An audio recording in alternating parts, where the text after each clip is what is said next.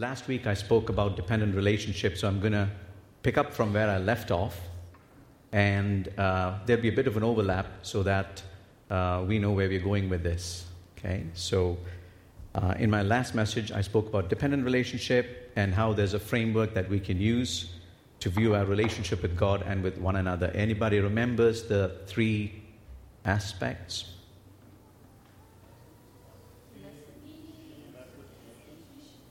Excellent. Meaning, message, and uh, mission. Titus one ten, Pew Bible, page nine seventeen.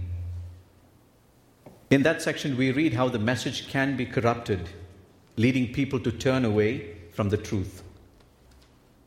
Uh, these false teachers call themselves Christians, and they pretend to be Christians, but they have their own agendas, and not that of the Christ or of the church. Okay? So how will this corrupted framework look for a false teacher? Have you wondered? So this is what a corrupted framework would look for a false teacher. So as you can see, the meaning for a false teacher is, my works will get God's acceptance. And that's what basically a false teacher does, my works. It's rebelliousness versus humility.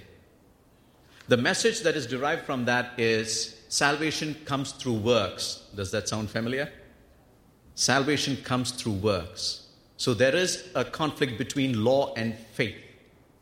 And then the mission as a result of that message is, preach and teach the gospel of works. You have to be circumcised. You have to live the tradition. You have to live the law, or you have to obey the law. If not, you're not going to be saved.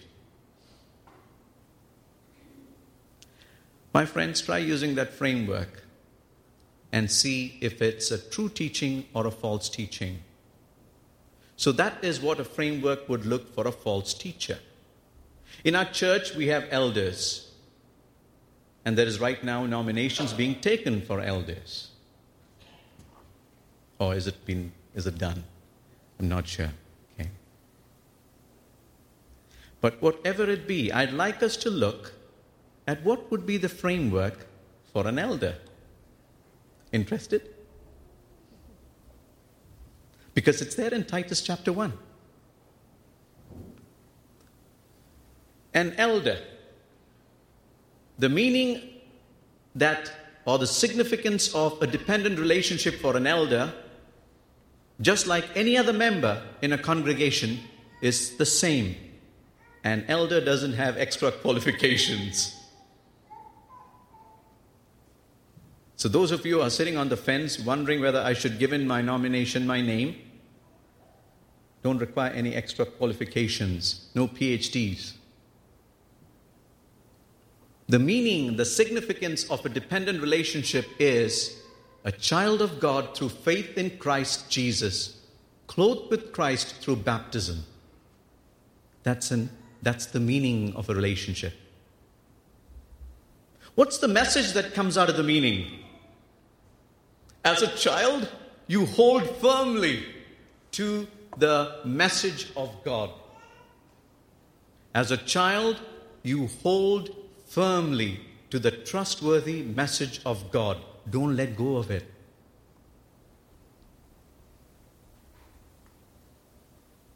What's the mission that comes out of that? So as an elder, the mission is to live wisely, to encourage others, and to correct false teaching. That's a pretty responsible calling. So you see the difference between a false teacher and an elder. So think about it, my friends. Is there a calling in your life to hang on to that message or that meaning?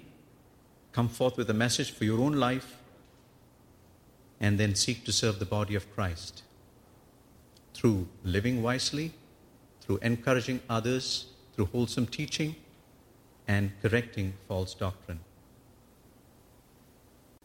All right. Now let's jump into Titus two. All right. Can anyone tell me where the incarnational message is in Titus two? Those of you who are attending Botho Kramer's Bible study every second and fourth Monday, those of you who are not attending, I would encourage you to attend, because he is taking Titus. He is teaching on Titus. That's what he told me last week. Bobby, I'm teaching on Titus two. So probably those of you who attended Botho Kramer's Bible study would know where the incarnational message is in Titus two. Any ideas? No? Or probably not. Uh, probably a little shy to share. I'll help you. It's in Titus two, verse eleven to fourteen. It's in Titus two, verses eleven to fourteen. I'll give you a minute to read it. You can also look at your Bibles if the slides are not very clear.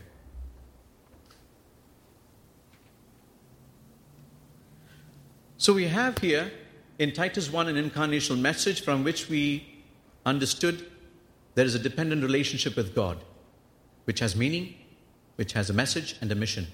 In Titus two, there is also an incarnational message from which we derive another aspect of this relationship. What would be that aspect?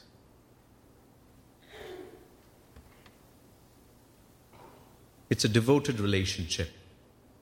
Did you catch that word in the in the passage? Devotion to God. So from this incarnational message, we get the theme, another aspect of relationship, which is a devoted relationship. Now let us look at the framework for a devotional relationship. So if that were a tripod chair, see it as the three legs of that stool. I'm going to talk about the three legs, three pillars, three aspects, whatever you want to call it, of a devoted relationship. What would that look like, a devoted relationship? First pillar I'm going to focus on, it could be love. I've placed it at the end. The first pillar I would like to talk about is live. We live in a manner worthy of the gospel. Paul says in Ephesians four one, "As a prisoner of the Lord, then I urge you to live a life worthy of the calling you have received." Then Paul goes on to elaborate what this life is. This life, this living. So in a devoted relationship, the first pillar I've chosen to focus on is live. How do we live? That's the question. How do we live? So we live by faith and not by sight. What do you think will creep in to affect this faith? What do you think will creep in? Doubt. Doubt will creep in. So the polar opposite of faith is doubt. Doubt creeps in. Okay? In the Garden of Eden, Adam and Eve were living a life of dependence and devotion to God. Satan comes and casts doubt in their minds, thus corrupting their relationship and leading them astray. Satan is still at work today. As it says in Second Corinthians eleven three, Paul is concerned for the Corinthian Christians that false teachers will lead them astray from living as children of God. He says in that, in Second Corinthians, "But I'm afraid that just as Eve was deceived by the serpent's cunning, your minds may somehow be led astray from your sincere and pure, pure devotion to Christ." What leads us astray from our pure devotion to Christ? It is doubt. Because we live by faith and not by sight, false teachers, instruments of the evil one, and Satan does his best to cast doubts on our faith, hence affecting the way we live out our life worthy of the gospel. Many years ago, a friend of mine uh, and I had an interaction, and uh, he asked me this question, "Bobby, what if at the end of all this, you find that this is not true?"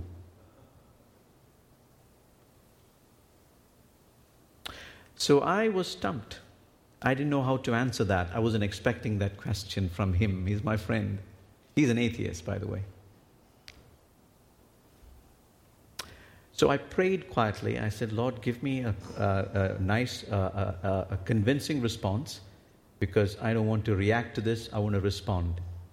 So I sat quietly, said a quick prayer, and I countered his question with another question. I asked him, my friend, if this is not true, I stand nothing to lose. But if it's true, would you stand to lose everything?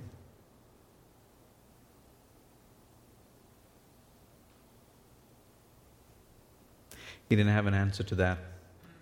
He said, I wasn't expecting that response. My hope and prayer is he's in Christ this day. He's got good influ- uh, good uh, supports and framework. I've not heard about him after, but my hope is that he is in the Lord. The next aspect we learned, so we looked at living or live. That's one pillar of a devoted relationship. The other pillar of a devoted relationship is learn. Keep in mind, as we are living by faith and not by sight, we are attacked on sides, on every side, with doubt. We have to learn how to live a life worthy of the gospel. Okay? In Psalm twenty-five nine, it says, God guides the humble in what is right and teaches them his way. In Titus, Paul instructs Titus to teach the old and young and the employed worker, he calls them slaves, employee, employer, believers to live wisely and according to the word of God. So we read that Paul instructs Titus to teach. So a devoted life, a relationship involves learning.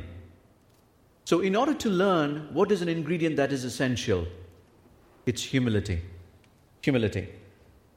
Paul talks about training to run the race in First Corinthians nine and the parable of the wise and the foolish builder in Matthew seven, twenty-four, seven and Luke six, forty-six to forty-nine.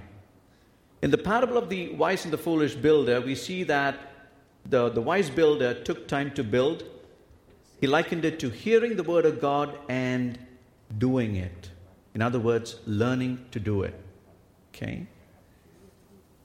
We also read about the parable of the Pharisee and the tax collector in Luke eight, eighteen, nine to fourteen, where the Pharisee says, God, look at me. I'm not like the tax collector, nor the robbers, nor the adulterers. Right? That is not an attitude of learning. That's an attitude of pride. Whereas the tax collector says, look at me, I am a sinner. Have mercy on me. Okay?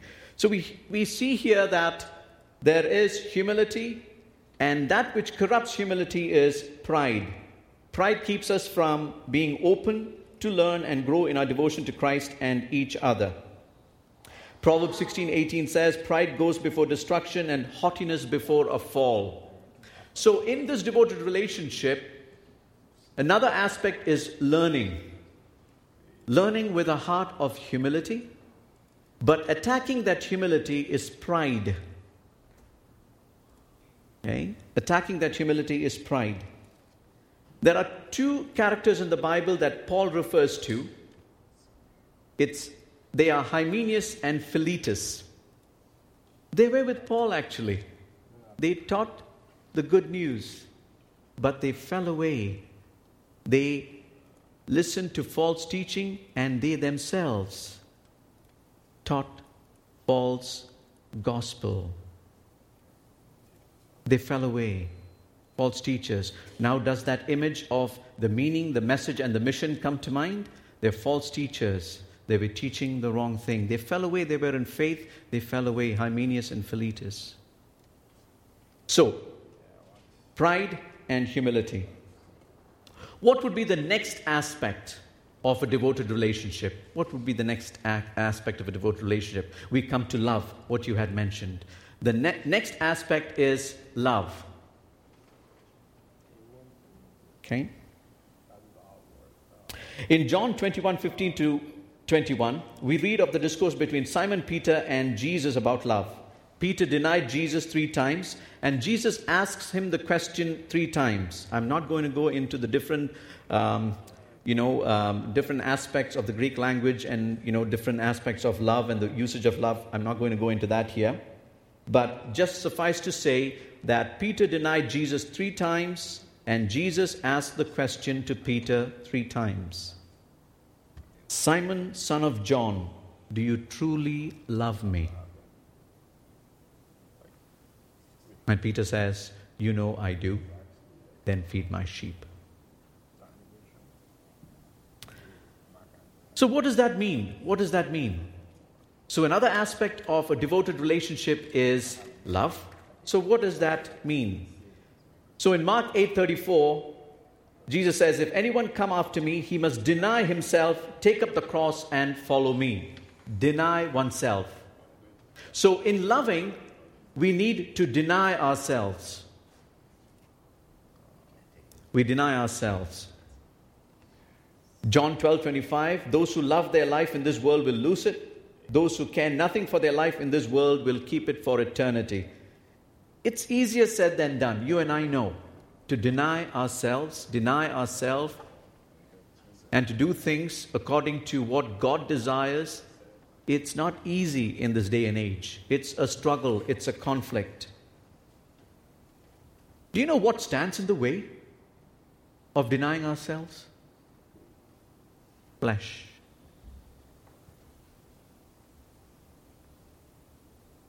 Flesh stands in the way of denying ourselves. Indulging the flesh. The earthly and the physical nature. In Matthew twenty-six, it's very interesting. Peter told Jesus, no, Peter insisted, if I have to die with you, I will never deny you. And all the other di- disciples said the same. A few verses down, in the Garden of Gethsemane, when Jesus goes up to pray, he comes back and sees the three disciples snoring away. What happened to being with Jesus and dying for him and couldn't even keep awake? Just G- does Jesus scold them? Shout at them? No. Ever so understandingly, Jesus tells them, I know, Peter, your spirit is willing, but your flesh is weak. That's an understanding response. And the same Peter, a few verses down, when the soldiers come to take Jesus, he reacts. Of course, he reacts. And then after that, what does he do? He denies Jesus, knowing Jesus outrightly.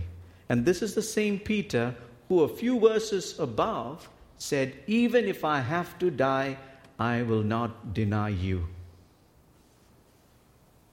But when the rubber hit the road, he was afraid for his life. His spirit was willing, but his flesh was weak. So what is that thing that affects our love for Christ? It is indulgence. It's the flesh that stands in the way. And God understands that sometimes the fight is hard. And as we are devoted, as we depend on Him, and as we are devoted to Him, He will see us through. It's very interesting. Church history says that Peter was crucified. The Peter later on in his life, both his flesh and his spirit were strong. Did, did not deny Christ. So you can see the progression in his life. Now let's quickly review. From Titus we come to understand that there is a relationship with God and with one another that's dependent. A dependent relationship has a meaning, message, and a mission. We also come to understand from Titus two that there is another aspect of relationship that is a devoted relationship. A devoted relationship has three pillars. The first pillar live. But when we live, we live by faith. faith.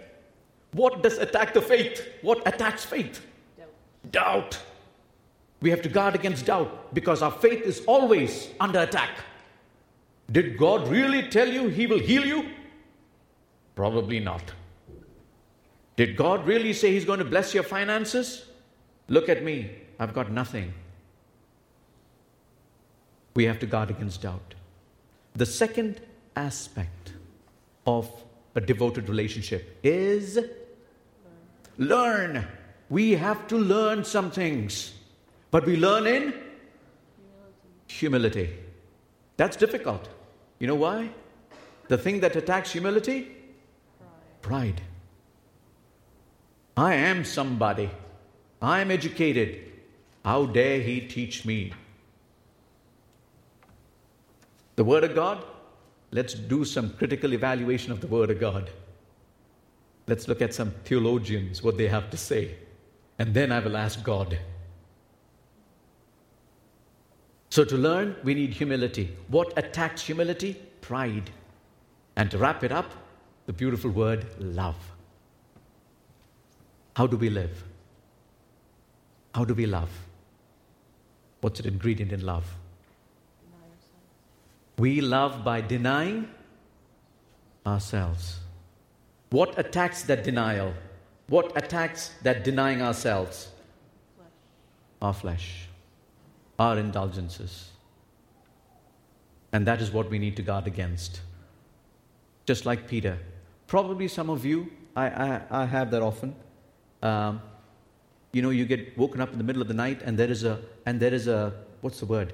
Uh, there is an urging, a nudging in your spirit to get up and pray.